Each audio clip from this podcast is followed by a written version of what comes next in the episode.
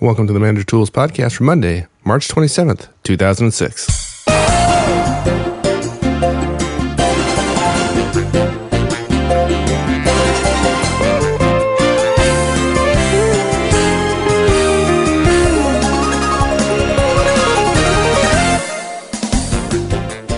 Hi, this is Michael Auzenne. On behalf of myself and my partner Mark Horstman, welcome to Manager Tools. Today's show is the second of a two part series on working with executive recruiters. Last week, we discussed some basic things you need to know about recruiters and specifically how to handle that initial call. Today, we discuss the key questions to ask as well as how to address their specific requests. Of course, as we discuss, if you're a smart manager, you'll want to maintain an ongoing relationship with the recruiter, and in today's show, we discuss exactly how to do that. To assist you in putting some of this stuff into practice, we've also put the Manager Tools Executive Recruiter cheat sheet up on the website. You'll find this in the Tools section right on the homepage. Download the cheat sheet, print it out, and keep it handy with you in your desk or somewhere where you can get to it quickly when you get that initial call. The cheat sheet will assist you greatly in handling that initial call and help ensure that the first call you get from the recruiter isn't the last call. So, here we go.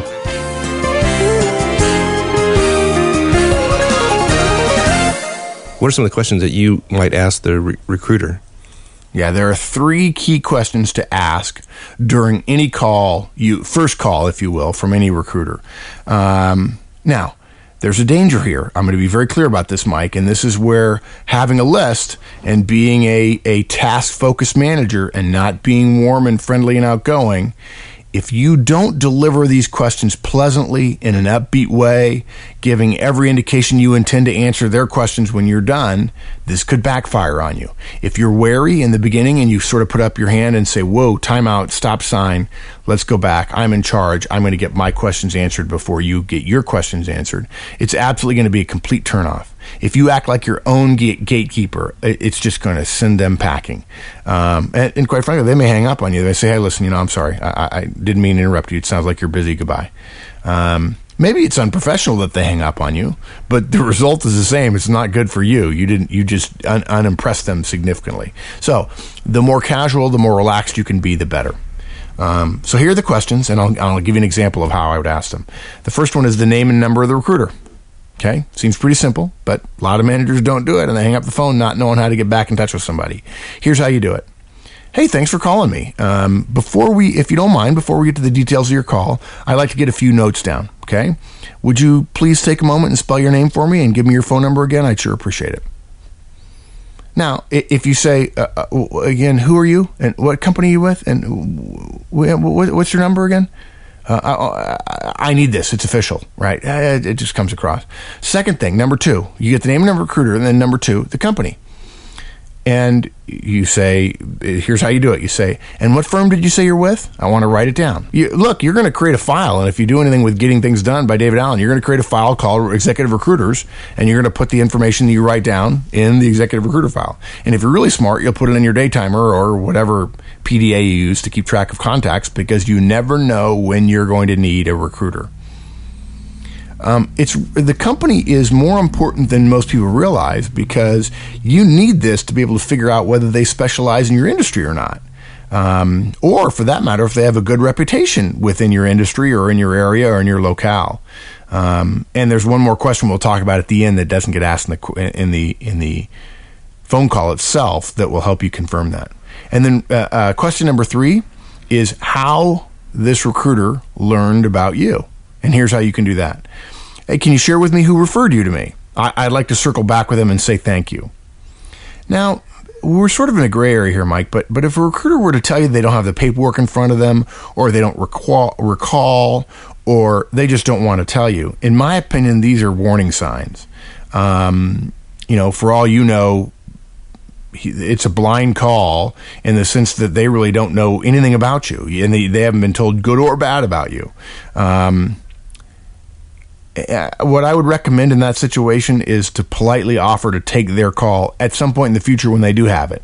Um, uh, it, it, would sound something like this. Well, gosh, I, I'd like to help you, but I guess I'm kind of concerned that I, I don't know how you got my name. Maybe you can call me back when, um, when you can tell me how you heard about me.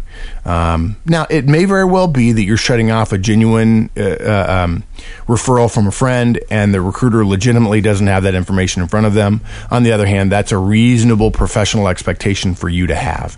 I wouldn't guarantee, I wouldn't mandate that you shut down the conversation, but I would say it's something to to raise your eyebrow a little bit and go, hmm uh, you know, I, I wouldn't do that with somebody else. I, I, wouldn't call an executive I wanted to get to know better just as a, a mentor and say, hey, a friend of yours suggested I call you, but I can't remember who the friend is. That comes across as unprofessional. And there are websites out there right now that, for a small fee, or if you're willing to share your contacts with with them, um, will literally list thousands and thousands of people and their phone numbers and email addresses at corporations, and recruiters use them all the time. Yeah, I, I you know, it's it's interesting. I there's a uh, I'll leave names off it, of course, but there's an individual that is a very good customer of ours at the at the restaurants, and he's a recruiter, and he you know he knows I was uh, executive at MCI, so he asked me. This is pre Verizon merger and all that.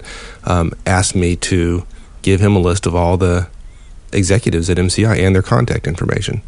Um, he asked that once. I politely said no, and two weeks later came back and offered me a, a good amount of money for that same list. Of course, I said no again. Oh my um, gosh! Yeah, it was it was, um, and it's yeah, it's awkward because this is a good customer and I want to retain him as a customer. On the other hand, uh, I didn't want to partake in that yeah. kind of yeah that kind of bulk stuff. that's just grossly unprofessional. Now there are people who will do it but that doesn't mean it should be a manager tools listener or member. Right absolutely. So and the point yeah. being that if i had then these people would be getting phone calls out of the blue not yeah know, not knowing where it's come from so. Yeah i got you. Yeah and the idea that you would share hundreds of names and that over and over again people are saying yeah and, and you might say to yourself well i can justify it because these people need help because our firms are not doing well Nope, that's not a justification. Yeah, and, and um, you know, by the way, he, he mentioned several large firms that he had gotten somebody to do just that. So yeah, um, it, it, definitely happens.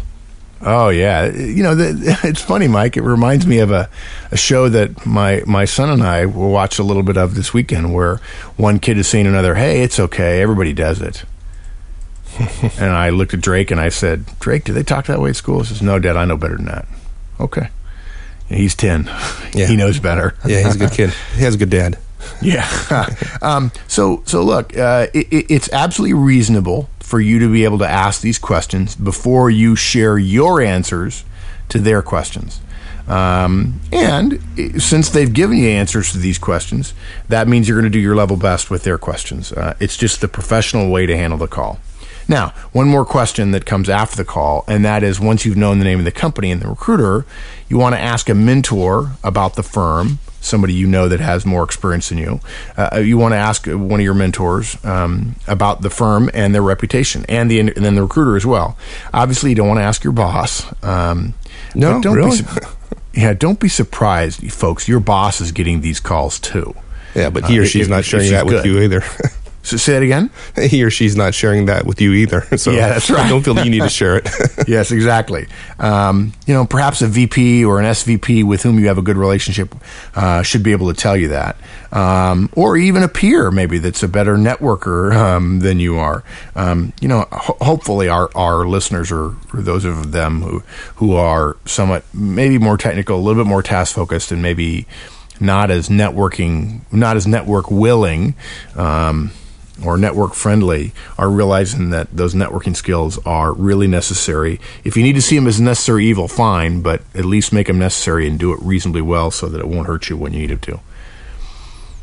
Okay, so those are the key questions you can ask in that first call. Now, it's important to understand that there's usually so, so, let's talk about how to handle the request in other words they're going to be calling unless they're just out looking for people which is it happens but it's unlikely they're going to be calling it with a specific uh, client need in mind, um, which we're going to call an opportunity. Okay.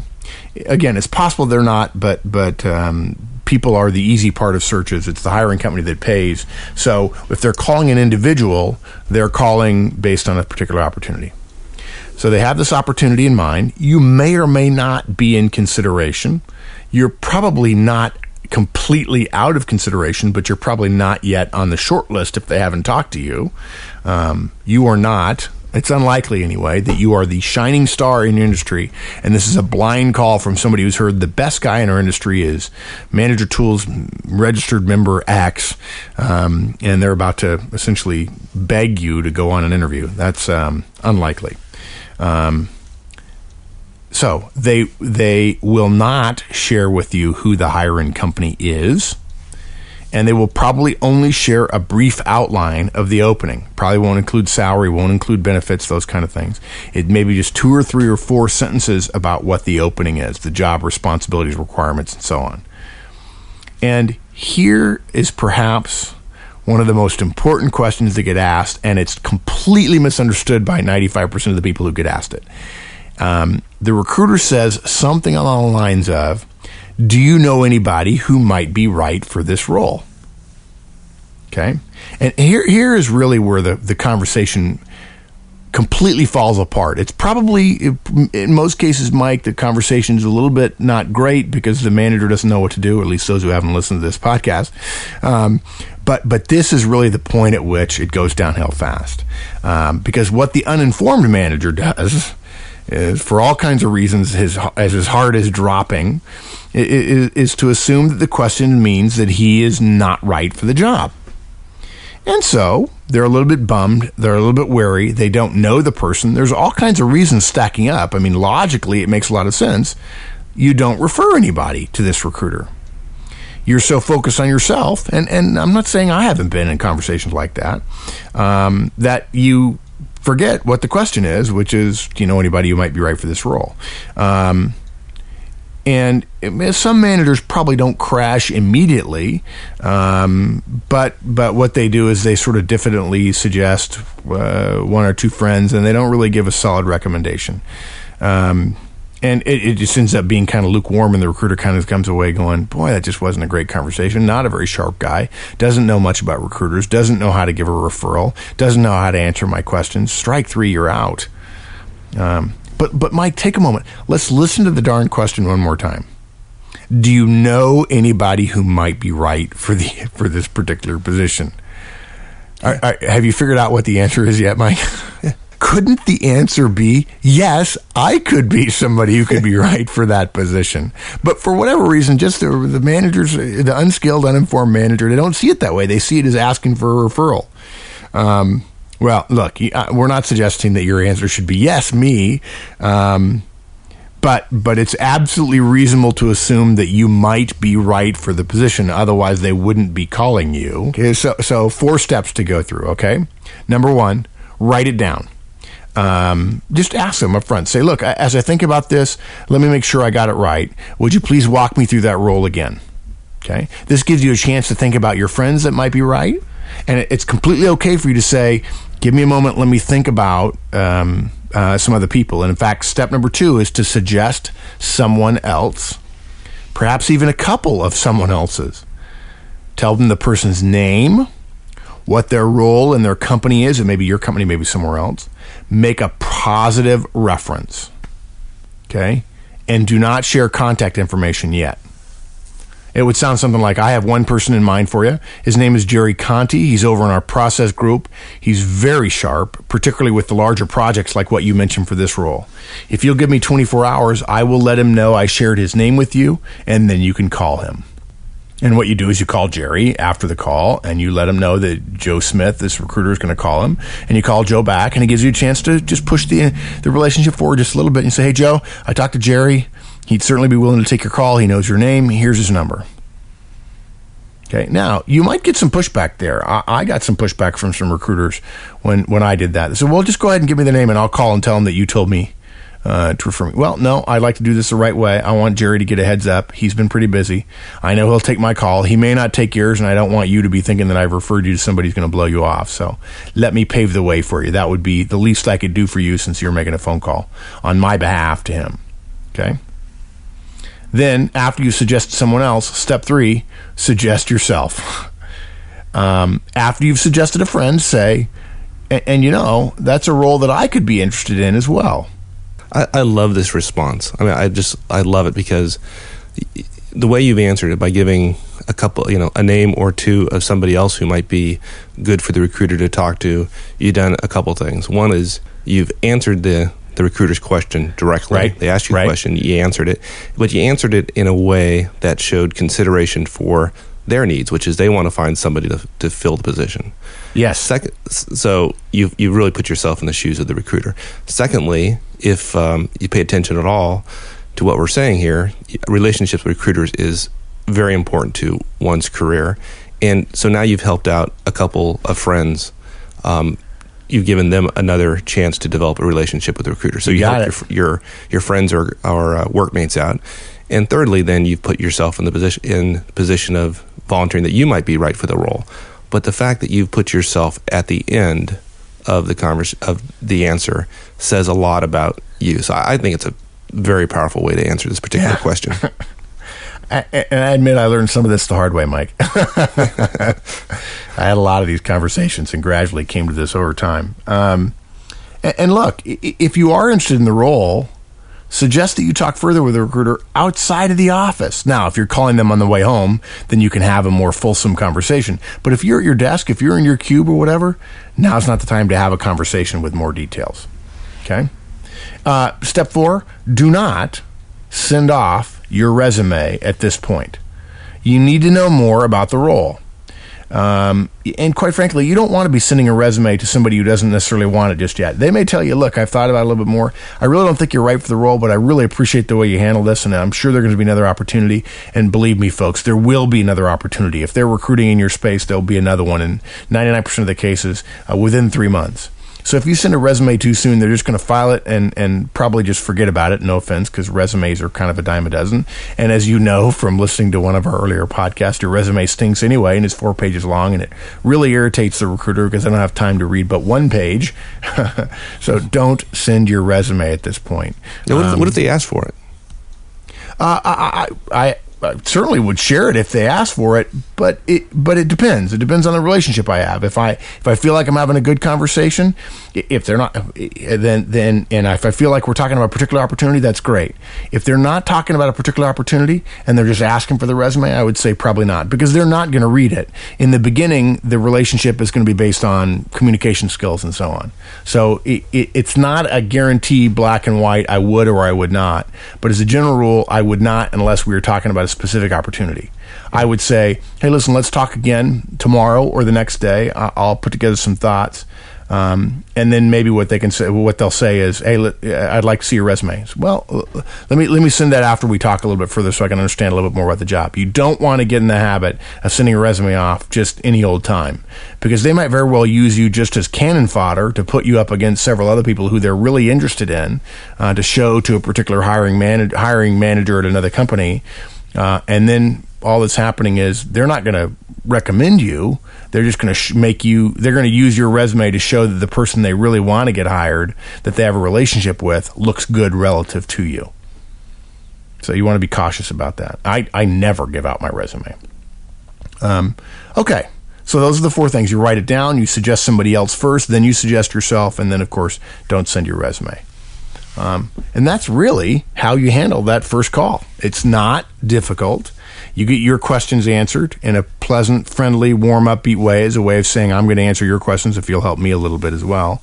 And then you cover those four points. Now, but what we said was you want to have a relationship with recruiters. So let's let's now go to the sort of the final stage of this, which is how do you maintain that relationship with the recruiter?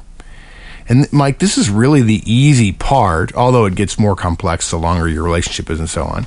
But but there are some simple things you can do to really become a master of maintaining almost any relationship you have. And and for me, I'll tell you, it's so trivially simple. You've seen my my calendar, Mike, and so you know. Um, all I recommend to maintain a relationship with somebody outside of your firm is to add a quarterly recurring task to your task list, and it says stay in touch with blank and that person's name. And then every quarter, when you get a reminder to do that task, you simply make the call and tell them you're just checking in. Just that. You mentioned before that, that this is easy because it puts you ahead of 90% of the, the managers, and you were right. If you just do that, it will put you 99.999% ahead of the universe. Uh, it'll put you ahead of 99.99% of the universe if you just stay in touch with a recruiter by calling them once a quarter. And, and here's what it might sound like, because I know I, I say you should do that, but then um, some manager going, well, gosh, what would I say? It would sound something like this, Mike. It would say, I would say, Terry, this is Mark Horstman over at Procter & Gamble.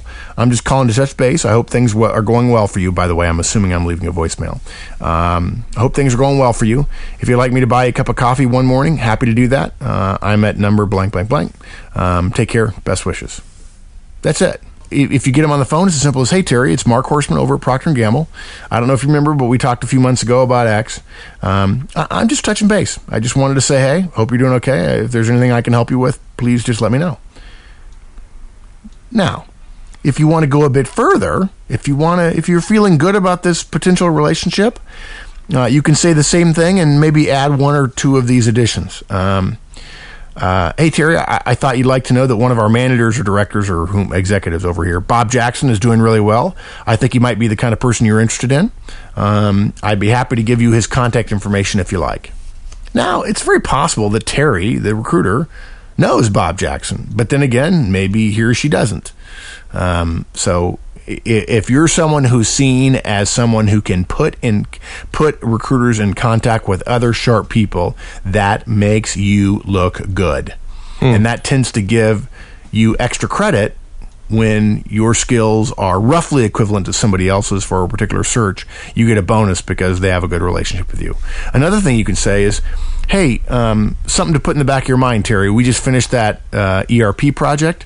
My part came in on time and on budget. Uh, I know that's something that you guys look for over there, and I thought it'd be good to share. Best wishes.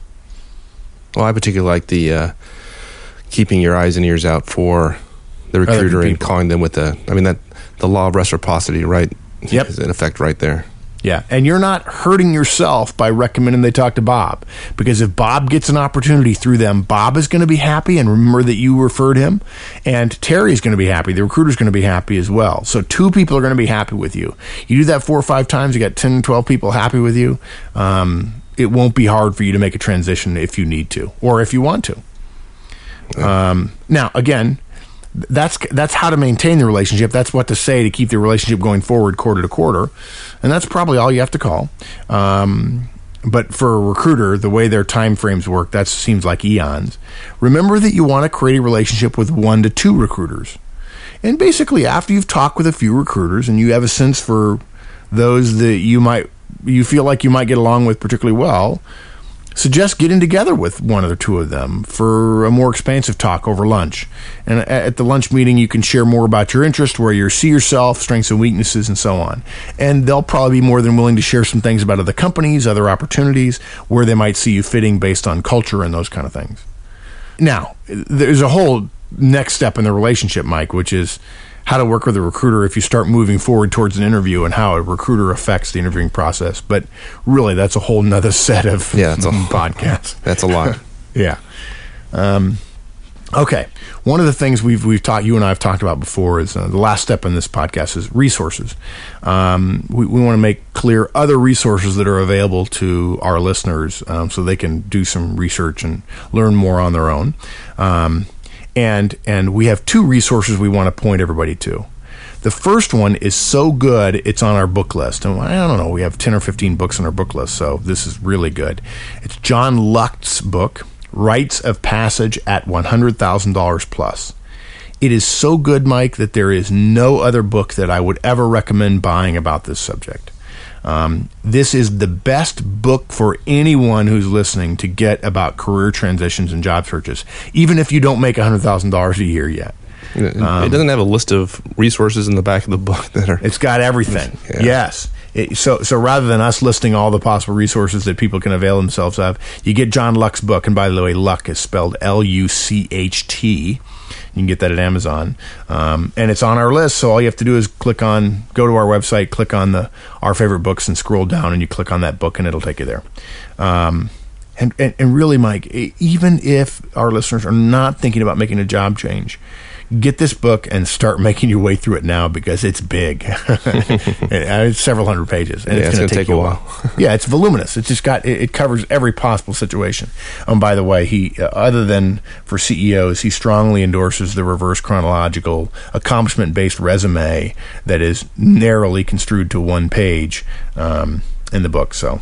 It's not as if we made up the one page reverse chronological professional resume concept all on our own. Um, okay, and now let's mention uh, a little bit of a surprise for probably most people. The second resource we we alluded to. Um, many of you have probably wondered how it is that we can afford to provide you all this great advice for free. And the fact is, we're fortunate. We do have other jobs that let us indulge our interest in helping people. Mike and I get a great deal of satisfaction out of that. Um, but we want to let you know that we'll soon be releasing a series of 15 separate podcasts. Some of them 30 minutes, some of them 45, some of them even longer. Probably like on how- 10 hours worth of information. yeah, exactly. Yeah, um, on how to prepare for interviewing. Um, we're going to be very upfront and say we're going to charge for them. Um, that we haven't decided really on a price just yet. Um, and uh, I'll, I'll tell you, uh, when I look at some of the stuff that's out there and the prices they're getting, I, I'm I'm just saddened by what people are paying for and how little value they're getting for it. So we're going to be fair, but we're going to um, we're also going to value it appropriately. Um, some of the topics we're going to cover in this series of podcasts is first of all how to prepare, literally how to prepare your answers to the big questions, how to study, how to organize your background so you can prepare effectively for the kind of professional interviews that happen in uh, most corporations today. How to answer the tell me about yourself question, specifically how to structure and actually word your answer how to answer behavioral interviewing questions. We have arguably the best way in the world to answer that. Um, how to answer questions about your salary, which is different, by the way, depending upon whether it's before or after an offer. Um, how to ask your questions, which is something that's important that people forget about. How to close the interview, my favorite part. How to dress, how to handle offers, how to write a cover letter, how to prepare a resume. Of course, many of you have already listened to that cast. Um, and, and how to do phone interviews as well. Most people are really bad at that. Now, you know, we don't mean to sound too salesy, um, but but in in, in uh, to use an old phrase, you know, what what would you be willing to pay for all that? Think for a moment about how much value the resume podcast gave you just that one, and then multiply that by fifteen. Um, I spent close to twenty years working either in the recruiting industry or helping people make the transition. Um, I speak regularly on recruiting and interviewing at the major business schools um, and have been hired by numerous companies to teach their managers how to interview B school students and, and any candidate, quite frankly, teaching the behavioral uh, interviewing technique and um, it's all all of the stuff that I know is in it's in the same detailed. All these podcasts are in the same detailed what to do, specific granular format that hopefully you like so much about Manager Tools. So be looking for that resource, um, and and we understand there's something a little bit different for the community. So we'd love to hear your comments about that, and you know where to go. Just go to the the website and click on over to the discussion boards, and we'd love to uh, share our thoughts and give you more details. Hear any comments or concerns or ideas or suggestions you have. That would be great. Cool. And Mike, I think that's it. Super. All right, Mark. Thank you very much. This is this is uh, great information for folks. I, you know, we got a lot of detail there, um, and uh, I just, I, I don't want people to stumble through this. I think it's an important conversation they're going to have. It's not hard to do it well once you know how to do it. Yeah, just like just like everything we talk about, none of this none of this stuff is rocket science. It's uh, Right. and, and unfortunately, there's you know typically your manager's not teaching about this, and there are very few resources out there that are walking through these kind of things in detail. And uh, certainly, the recruiters themselves aren't going to be talking to, uh, to Yeah. you about how this all this stuff works. Yeah, they're So, not, they're not in the education business. Yeah. So, alrighty. Thanks, Thank you, my friend. sir. Right. Bye. See you later. Well, that's it. Effectively dealing with recruiters is a terribly important task for any manager. Although there's nothing wrong with staying with a single company your entire career, it's an increasingly rare occurrence. Do yourself a favor by following through with Mark's suggestions and being prepared to leverage recruiters effectively. If you have any specific questions regarding the process, be sure to visit our discussion forums at www.manager-tools.com slash forums and let us know. Thanks, everyone, and we'll see you again next week. So long.